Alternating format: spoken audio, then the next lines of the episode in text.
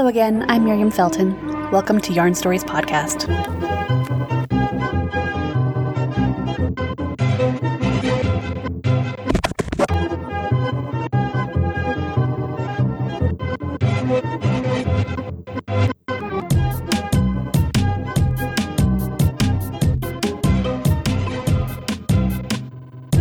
Hey, everybody. There's some big and necessary shifts happening in the yarn world over on Instagram, and, you know, talking about it on Instagram, but it's happening everywhere.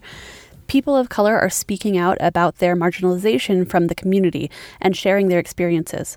A lot of people are doing some really emotionally heavy work to bring this to the forefront, and I urge you to go read their experiences with an open heart.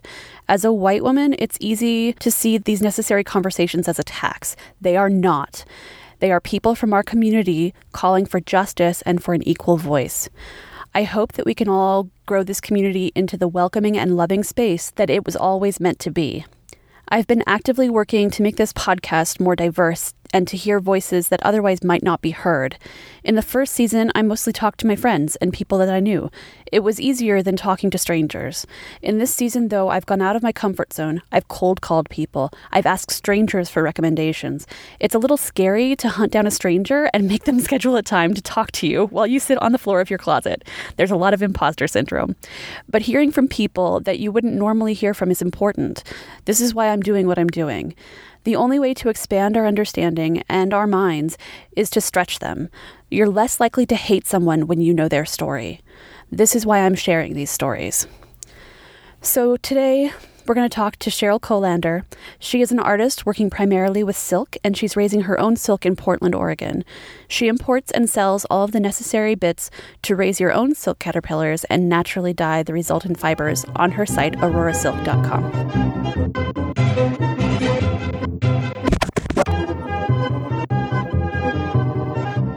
Hi, Cheryl. Hey, how are you doing? Pretty good. So, I'd like to talk to you today about sericulture, or the raising of silk. Yes, okay. Can you walk us through the life cycle of a silk caterpillar? A common mistake is to call silk caterpillars silkworms. They have legs, so they are caterpillars. Worms don't have legs. So I'll be using the term silk caterpillar throughout. Well, um, the, the domestic uh, silk caterpillar starts as eggs mm-hmm. uh, which are held in hibernation in the fridge for about eight to nine months. Okay. When I'm ready to raise the silk in the spring, when the mulberry leaves are an inch long, I bring uh, 200 or 400 eggs out of the fridge, put them in a little bowl, and they hatch in about two weeks. Okay. Then they are fed the tiniest, most delicate leaves, and they eat and eat and eat, and then they fed big, bigger leaves, and they eat and eat and eat, and finally they're fed full, mature leaves, and they eat and eat and eat, and then they make their cocoon, and that can go four weeks, usually, sometimes five, depends on the temperature. Well, then they make their cocoon. Mm-hmm. So I spin their cocoon, usually in a corner of the box, and that takes a couple days. It's laid down in layers. Mm-hmm. Then they're inside the cocoon where they go through this amazing transformation from the caterpillar to the moth. Yeah.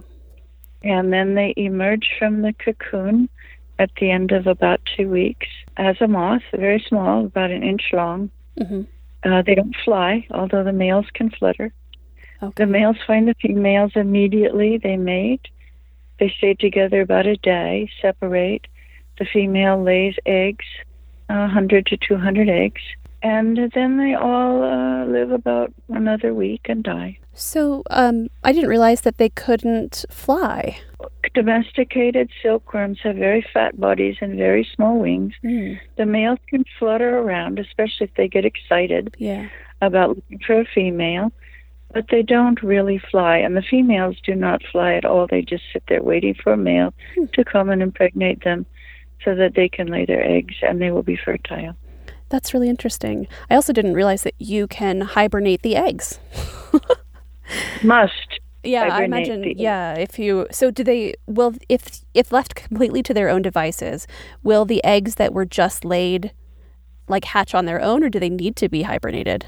Um, my experience is that in our climate, where it gets cool, hmm uh, they will just sit around, and then in the spring, when the light starts up, usually around February, they will hatch. And of course, in our climate, that is too early because the mulberry doesn't come out till April or May. Yeah, that makes sense. So they're they're light dependent and and temperature dependent. Very much, de- very temperature dependent. That's interesting.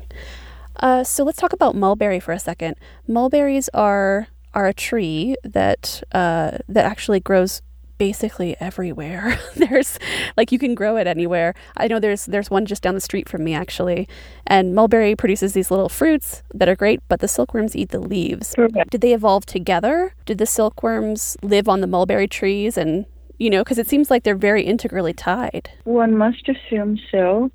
Uh, Nancy Simpson, who developed the strain that I have by collecting strains from all over the world, did locate the progenitor of a wild Bombyx mori living in Mongolia Oh, on mulberry trees, Morus alba tartarica. Mhm. And uh, of course, there's very little known, and everyone else, no one else until she did this, believed there was still a wild progenitor. But she found it. It looks basically like the domestic one, Mhm. but it's able to live out in the wild. They make their cocoons in, in by curling a leaf around them, Oh, wow. so that them not just in the cocoon, but also by the leaf curled around them. That's beautiful. That's amazing. Let's talk for a second about about different strains of of silk caterpillars. So there are wild and domestic. So that's one division. And then silk can either be naturally white or a pale yellow. So what's causing the variations in the coloring? The wild silk Yeah. can range from white to dark brown. Oh, wow. That's great. Um, and there are hundreds, or there were hundreds of species. Many were extincted or near extincted by the DDT spraying in the tropics in the 60s and 70s and 80s. Mm. But uh, I find as much of the wild silk as I can, since as an artist, it's wonderful, um, thicker fiber, and thus more durable Yeah. and the colors that I do as a professional natural dyer, and that is my primary art after weaving, is different. The colors are different on the wild silk. Yeah, it's the same with wool with Mhm. over dyeing over particular colors. You get a completely different palette when you've got a, a base color that's different. Correct. Now, for the domestic Bombyx mori, there are different colors in the silk gum. hmm The silk cocoon contains two different proteins the fibroin, which is the fiber, and it is always white. Always. Okay. And then the sericin, which is the gum, the sticky part that makes raw, true raw silk stiff, Mhm. makes the cocoon stiff, that can be white, yellow, golden, and almost a light red. Oh, wow. Plus, under black light, it can glow fluorescent green, fluorescent yellow, or fluorescent bright red. That part amazes me. So you've sent me some pictures that I'll put up in the show notes for everyone to see. They're really, really cool. The natural fluorescing under black light is amazing. And this is different than the gene splicing activity that's been going on for some years in China. This is not gene splice, this is natural.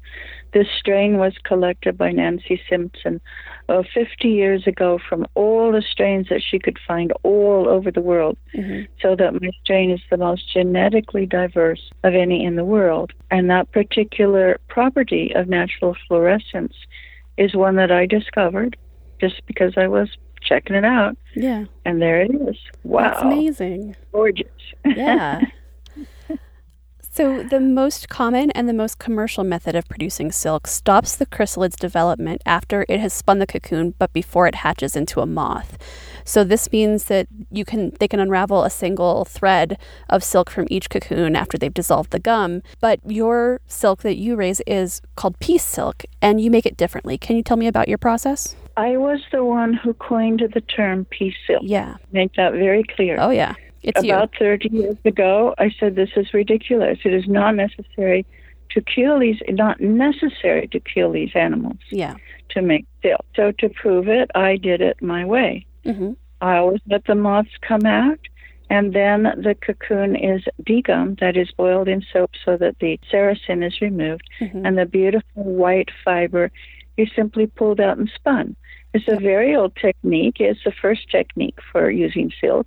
Yeah. And in Japan, this quality of silk is considered far more valuable, Yeah. far more valuable than the reeled silk. hmm Also, for reeling the silk to take that continuous filament, it's perfectly possible to reel peace silk. Ah, The, good. the breeder cocoons in Central Asia, which are not sold, uh, they're not. They cannot be reeled by machine, but they can be reeled by hand Ah, I see. on a small, a small foot-powered reel Mhm. that just goes at a slow pace Yeah. while the operator observes what's going on. okay. The, the threads are not cut when the moth pushes out. They're Oh. just stripped of a bit of their sericin, and so they become a bit weaker. Okay. So as And long as all. it's a slower process and the person reeling it is paying attention because it's slower, they can they can catch the thin spots and fix it. Well, it, the thin spots don't matter because there isn't the kind of of pull on it that a machine reeling I operation gives. Okay, that makes sense. So the tension the tension is lessened so it doesn't break the thin spots like the Yeah. commercial reeling would. Correct. Okay, that's great. You have also mentioned that you're doing work with silk for medical purposes. Can you tell me about those uses? Well, my best cocoons, which are called medical grade, Mhm. um, very large, very thick, and uh, very clean, Yeah. are bought by research institutions all over the world. Yeah. They they are not going to tell me what they're doing with it because it's proprietary. Yeah. They are all looking for some type of patentable something.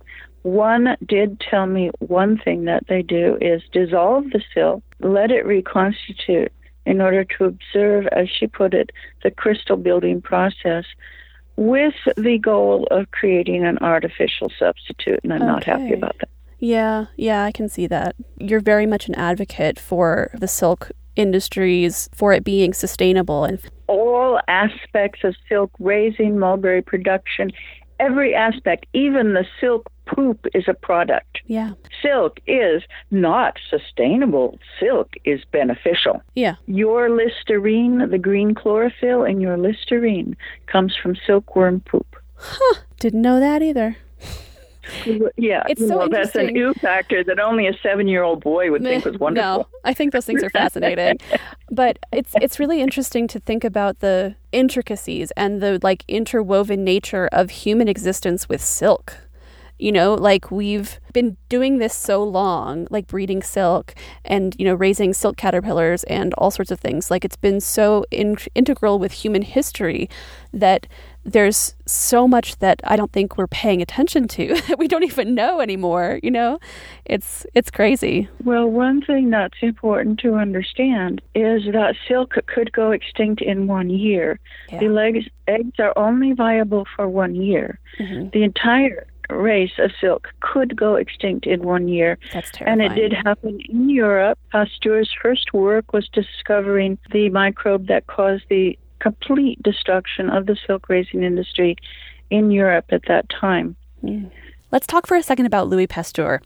You know his name because of his work on germ theory and figuring out that it was microorganisms that made us sick instead of bad smells and demons. And the process that he came up with to heat milk and wine to a particular temperature that would kill those microorganisms is called pasteurization. But the first time a microorganism was discovered to be the source of the disease was in silkworms.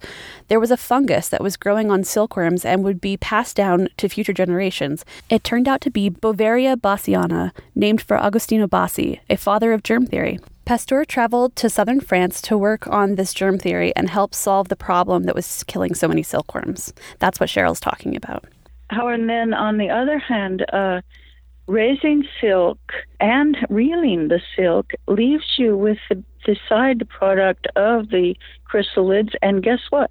They are fantastic food supplement. Yeah. Without any question, the peasantry of China was as healthy and productive as it has always been because they ate the silk chrysalids. Yeah. They were pro- they were producing the silk, you know, as a product to sell, but then they could also eat the the chrysalids, and they're full of nutrition. Yes, they are.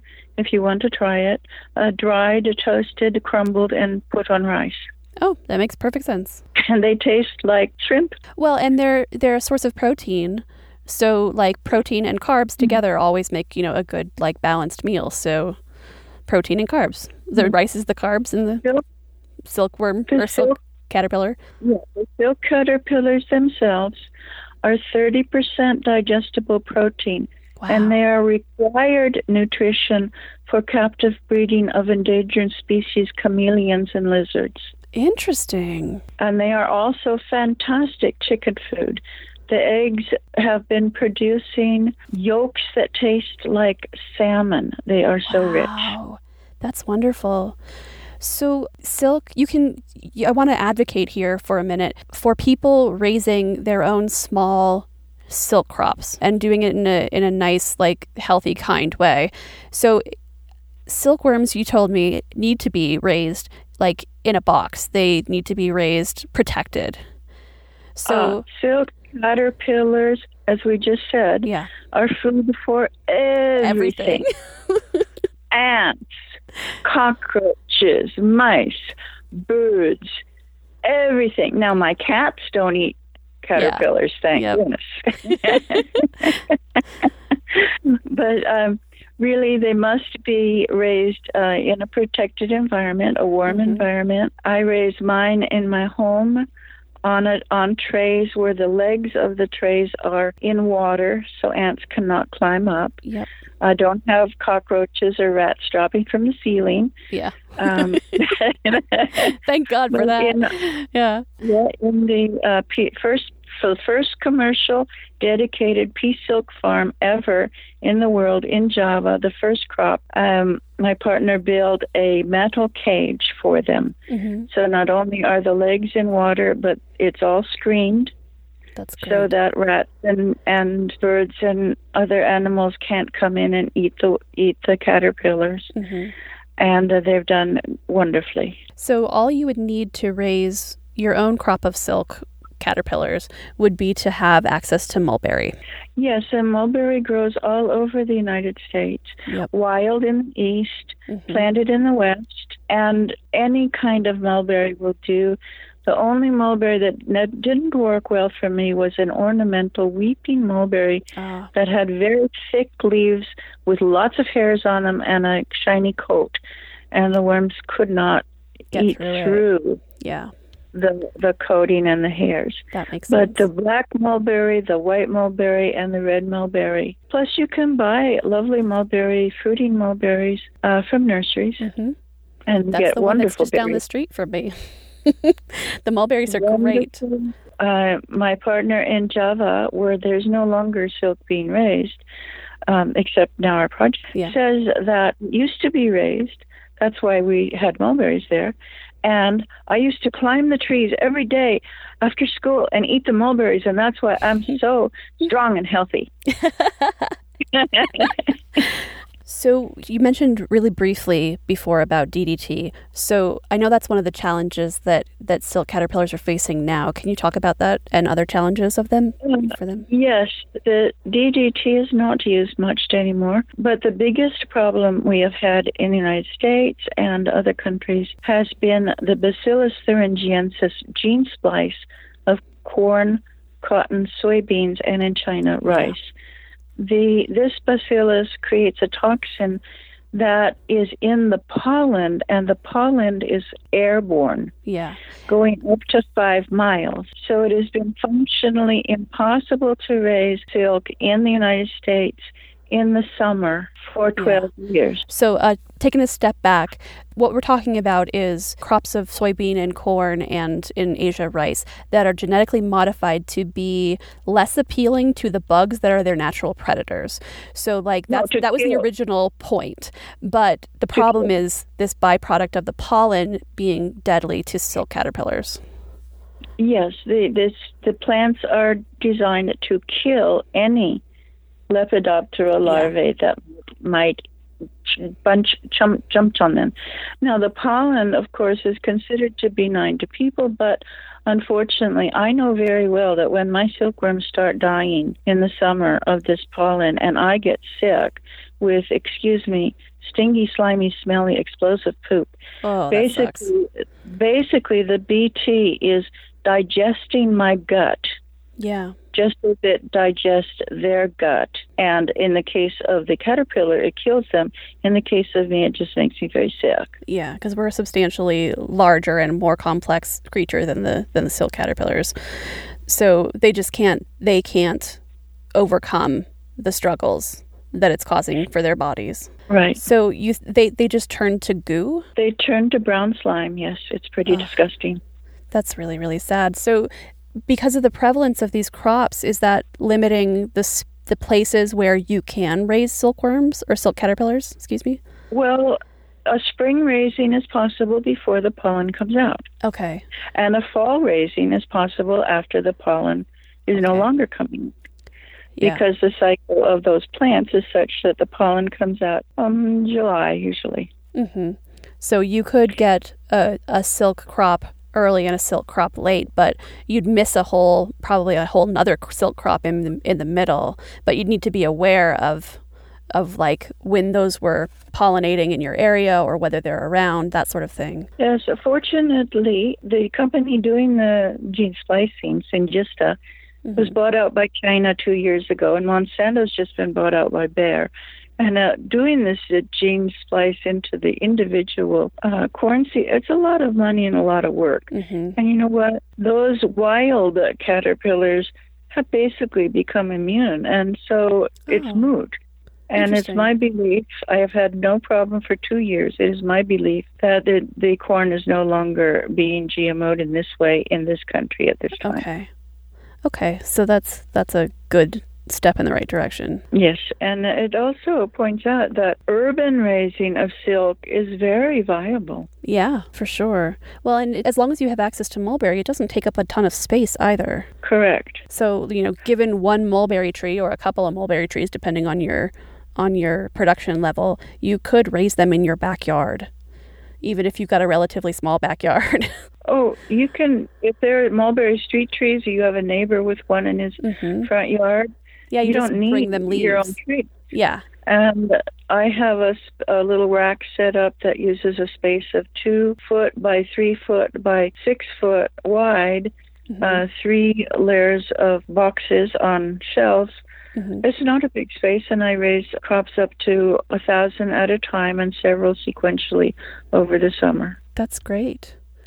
So, if anybody wants to start raising silk caterpillars, you sell eggs. Yes, I do.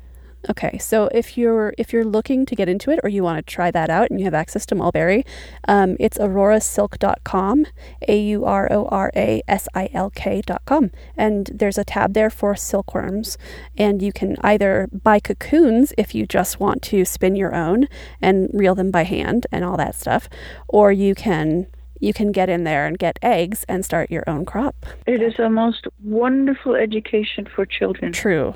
Yeah. It should be in every school, first and second graders. I uh, New York City school system did it. hmm Uh, Portland school system did it. It's really quite wonderful. Well, it's a hands-on, step-by-step of the life cycle. Children learn compassion Yeah. uh, for all living creatures by falling in love with these caterpillars who love to crawl on you because you're warm, and to watch to watch the whole cycle. And the moths come out who also love to crawl on you. Yeah. they, they just like it. I mean, people and and silk caterpillars have been getting along for a long time, at least Yeah. five thousand years. Yeah. It's they're integral to our history, and part of what I really like about this, um, you know, going like back to nature sort of movement, or like people, you know, raising like sustainable crops and like community supported agriculture, things like that, is that it, it's taking us back to our origins in a way that I think is very healthy because you know avoiding all the corporate bullshit and you know and like knowing knowing where your where your fiber and where your food and where all of those things come from is empowering. And the important thing is that wearing silk is good for you. It is. There are electrical properties that silk has that make it energy conserving to the body. hmm It's of course very breathable and absorbing of of uh, sweat and stuff, Yeah. and it's very warm. Yep. People think thin silk to wear in hot days, but warm, fluffy silk like you would spin from the cocoons Mm-hmm. is very, very warm, warmer than wool.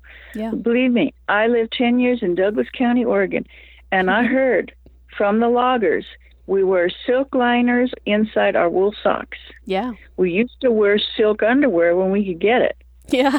So, so bringing back the silk the real silk, true Yeah. silk, or as it's commonly called now, raw silk, Yeah. But mostly natural silk. Yeah. It is also bioabsorbable, so it is very important that the medical industry return to using silk sutures. Yeah. Because your body So can just absorb them and break them down themselves. So you don't have to have anything, you know, toxic and nylon and plastic in your body that gets has to get pulled out later. Yeah, nylon nylon suturing is great for the people who are running the hospitals and doing the operations because they get paid twice. But Yeah. it's not good for the person. And silk sutures are available, and I myself have developed a way to uh, naturally dye fine silk on tubes Mhm. so that it can be immediately wound into these uh, suturing situations oh, nice. it it is it is very important but consumers are going to have to ask for this if you're going Yeah. into an operation insist that silk suturing be used ask your doctor Yeah. You have that advocate right. for yourself, for sure. and it is available uh, silk sutures are still being produced in italy yeah. So why do they need to be dyed? oh they're dyed so the doctor can see them yeah, that's what I thought, but I thought I'd double check. because silk when it's wet becomes translucent yeah. Yeah. And they need to the way that if you've ever watched suturing videos for everyone out there, um, you know, they they tie back on, you know, there's there's different like stitches. They're different than like sewing stitches or embroidery stitches. Suture stitches are different. Um, and they need to be able to see them. yeah Uh, so can you tell me a little bit about your work in Java? Well, um, I've been trying to create a piece of silk farm for 20 years, and I've tried this place, and I've tried that place, and I've tried this other place. And for whatever reasons, um, they have not worked out. Yeah. And not having anything to do with silk, uh, usually having to do with, With local political and yes, yes, other situations. Yeah. yes, It's not the silk's fault. or the people. Yeah. People are very enthusiastic to do this kind of work. Yeah. Well, it's a an industry that could help them support their families and their communities that requires relatively little uh, you know space it's not like it's you know strip farming like they could they could grow them in in the natural habitat without having to like clear land so like it's it would be beneficial for the people Mulberry trees are traditionally planted around the edges of fields and along the edges of roads and along the edges of ditches. mm-hmm. Very, very few uh, cultures have planted plantations of mulberry trees. yeah So it is taken up waste space yeah and producing all this benefit. So there's a question that I ask everyone in season two. If you could be reincarnated as any animal, what animal would you be? On that, I'm going with the Dalai Lama. I, I ain't coming back. Okay, well, thank you, Cheryl. This has been great. I really hope that people will just try it. Yeah. Just try it. Yeah. Just have fun. Just do it as a fun project because it's really wonderful.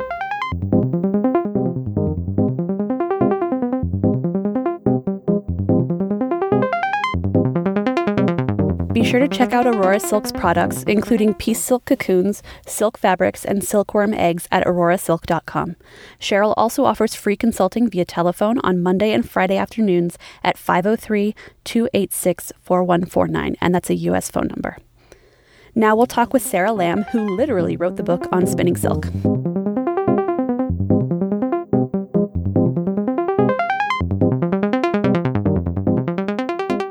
Welcome to Sara Lamb, spinner, dyer, and weaver. And we're going to talk to Sara about silk today. Hey, Sara. Good morning. Thanks.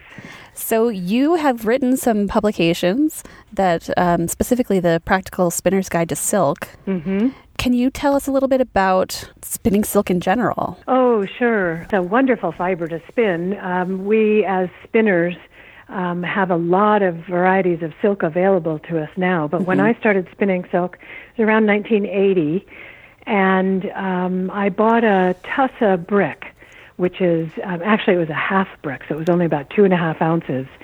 And uh, went home, and in those days there was no internet. Yeah. There was barely um, any publications, but we did have a spinners group. I belonged to the at the time the Sacramento Weavers Guild, and uh, there was a spinners group, so people were helpful and um, you know encouraging.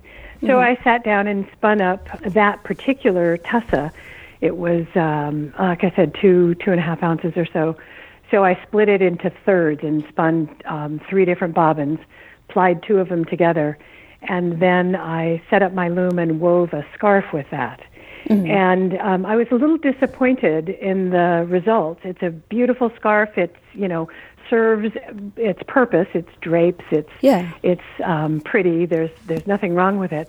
But I was imagining a shiny silk fabric, uh, and it was um, I'd chosen the wrong the wrong kind of silk. Yeah. well, and the I just had not spun it tight enough so that okay. it was a little fuzzy, uh, and yep. the weave structure um, was a broken twill, mm-hmm. and so it deflected light rather than you know reflecting light. Yeah. And so, you know, it took me a while to figure out how to spin the fabric I wanted to get. And as a weaver, I was a weaver before I was a spinner. Um, I was working with um, the idea that I could spin something that looks like silk cloth we buy, which is reeled silk, yeah. not spun. Yeah. So as I spun tighter and tighter and got the set closer and closer, and also just um, stuck to plain weave, mm-hmm. um, I got real close. In fact, I'm real happy with the fabric that I get now. That's awesome. So, so let's talk a little bit about this, the terms. Reeled silk is silk that's unwound directly from the cocoon, correct? Yes. And yes. then when you're talking about spun silk, it's it's more like bits and pieces, more like a roving, right? Right. It's a silk top, and it's uh, the waste product, byproduct from the reeling process. Yeah. So the little Nobody bits that really, are left over. Yeah, it's not raised. Uh, silk is not raised for spinners. It's raised for reelers, and that's mm-hmm. the highest quality. Um, so we get um, they throw the sort of leftover cocoon bit yeah. into a big machine, and it gets all torn up and then realigned as would wool into a top. Yeah. With, so combed, combed like we've talked on the right. podcast before about combing versus you know versus carding. So right. combed for sure. So it's all fibers aligned and shiny. Yes, exactly. The the difference though is um, the fibers uh, are different from wool top in that uh, they the staple length varies within the top.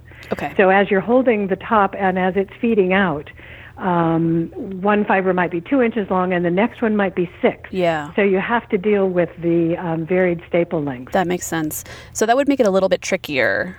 It is, it is tricky, and it's one of the reasons I started by um, one of my teachers was Celia Quinn, and she spun silk on the, over the fold over mm-hmm. your finger. Yeah. And that makes it much easier to manage that two different staple lengths. Yeah.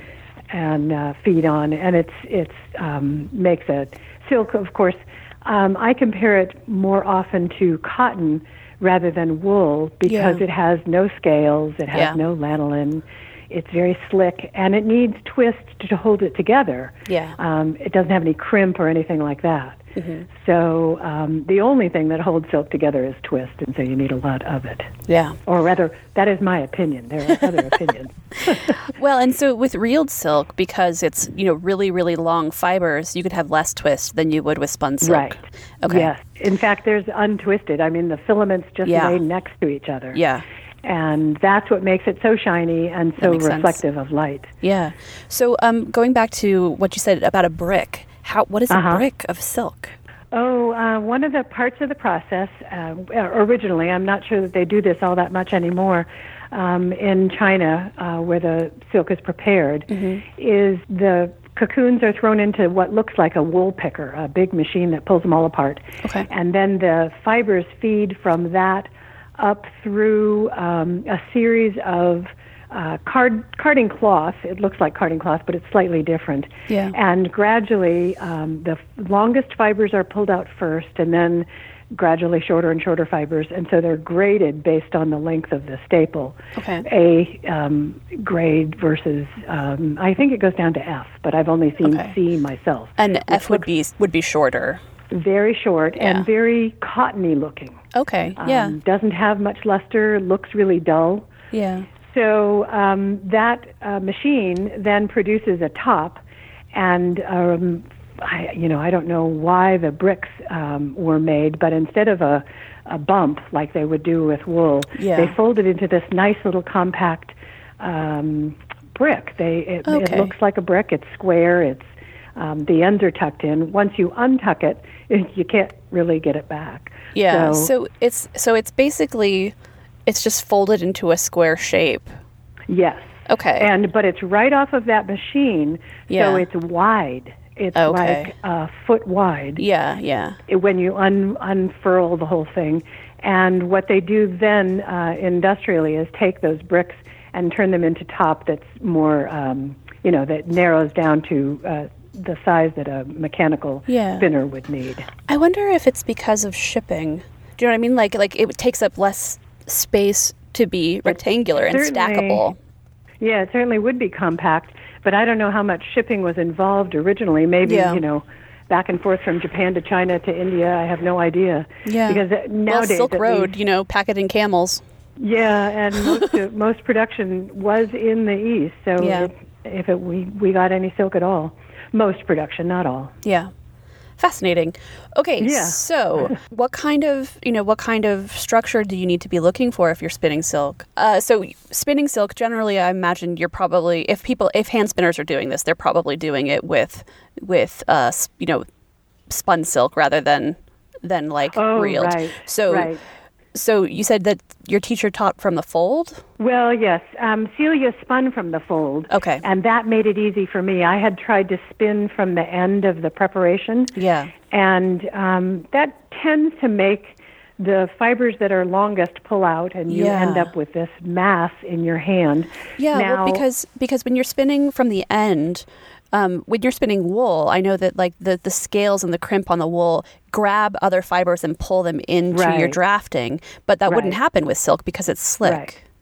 And um, you can very carefully spin from the end of the top and go back and forth over the edge of the top. Yeah. But um, I'm spinning for fabric. I need miles and miles Yeah. of yarn, and that's a very slow process. Yeah. So I've um, learned to spin from the to- fold, and it uh, works perfectly. And I get fabric that I like, so um, I see And no more worry consistently, even it. yarn. Yeah. Okay. Uh, what about silk hankies? What are they? Oh, they are simply a cocoon that's been wetted um, and then stretched over a frame. There's hankies and bells. There's all kinds of shapes. So they're And- they're essentially reeled silk. Well, no, they're stretched out one layer, and then they they do layer after layer after layer. So a hanky might have I don't know 30, 50 cocoons Okay. piled on top of each other, and you can spin them easily by unpiling them by taking one cocoon at a time Okay. and and stretching it out from the corner. Yeah. Um, but if you try to spin the whole mass, it's um, very, very sticky and holds together. Okay. It's the kind of silk where people say it hurts their hands or Oh. it sticks on every um, hangnail or callus. Yeah. It's, it's uh, harder to draft. So is it un- it's unwound? Like the, each reel is unwound though, so it's No, It's, it's just stretched out. oh, okay, got it. Okay, so they just So literally take a just- single cocoon and just pull it and pull it and pull it Mm-hmm. and pull it. So it's the whole thing just Yes. spread across a square or whatever the shape is. Right. Interesting. Exactly. And originally, um, it was used for uh, wadding or um, like batting in clothing Okay. to keep people warm. Yeah. And so, secondary cocoons, anything that had a hole in it that couldn't be reeled, um, waste cocoons would be Yeah. made into um, hankies. Interesting. But um, it makes a really, really nice uh, textured yarn and Yeah. uh, nice for weft. And again, the woman who, uh, one of my many teachers, um, Celia Quinn, made a blouse out of um, silk caps in, oh, I, I want to say the mid late 80s. Mm-hmm. And it was warp and weft, all hand spun silk cocoons. oh, that's cool. It was a monumental effort. Yeah. And beautiful. That sounds fabulous. So the silk hankies would be made with with you know like second grade cocoons. yes. So do, are you also dyeing the silk? Like so starting Yeah. with with you know natural silk and then and then dyeing Yeah. it yourself. Yes, I spin miles and miles of plain white yarn. Okay, and so you're generally dye it. so you're dyeing it after rather than dyeing it before you Yes. before you spin it. Um, I do tend to buy, you know, all of the indie dyers these days. There's some beautiful silks out there, and I do tend to buy four ounces or two ounces every now and then of dyed silks, and then incorporate them into what I'm doing, or Yeah. dye something to go with it. yeah. But um, some of my original, well, not original, early pieces in the 90s, um, I was buying dyed bricks from um, a woman in uh, Oregon and then matching those colors with the painted warps that I used with Oh, it. that's fun. Well, thanks for talking to me, Sara. You're welcome. Been a, it's been a pleasure. Have a wonderful day. See you too.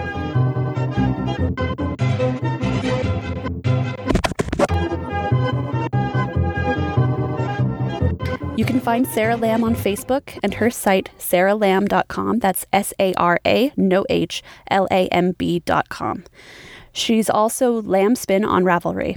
I've linked her books and DVDs in the show notes. I hope that you've enjoyed this episode. I really love going into a dive on the life cycle of silk caterpillars, and I've got some really great resources for you in the show notes.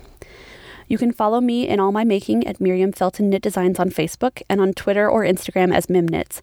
Thank you forever and ever to the patrons who keep this podcast paid for. I had a local knitter hand me $20 at the guild meeting to say thanks for the podcast, and it was wonderful. The address for the Patreon, if you want to get some cool rewards and bonus content along with my eternal devotion, is patreon.com slash Miriam Felton. That's M-I-R-I-A-M F-E-L-T-O-N. And actually, I posted a longer excerpt from my conversation with Sara Lamb on there just the other day. And I've just started streaming live from my studio via Twitch. So it's twitch.tv slash mim is making. So you can check that out. Also, link in the show notes. If you can't support the podcast with cold hard cash, you can rate and review in iTunes or share the podcast with your fiber loving friends. Spreading the word of Yarn Stories makes a huge difference.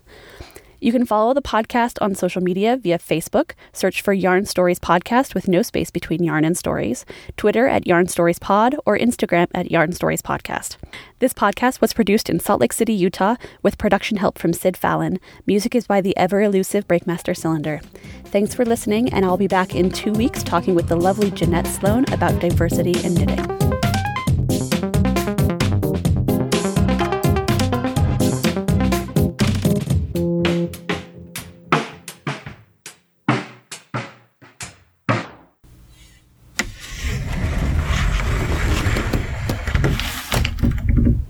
Hey, babe. Hi. What you doing in the closet?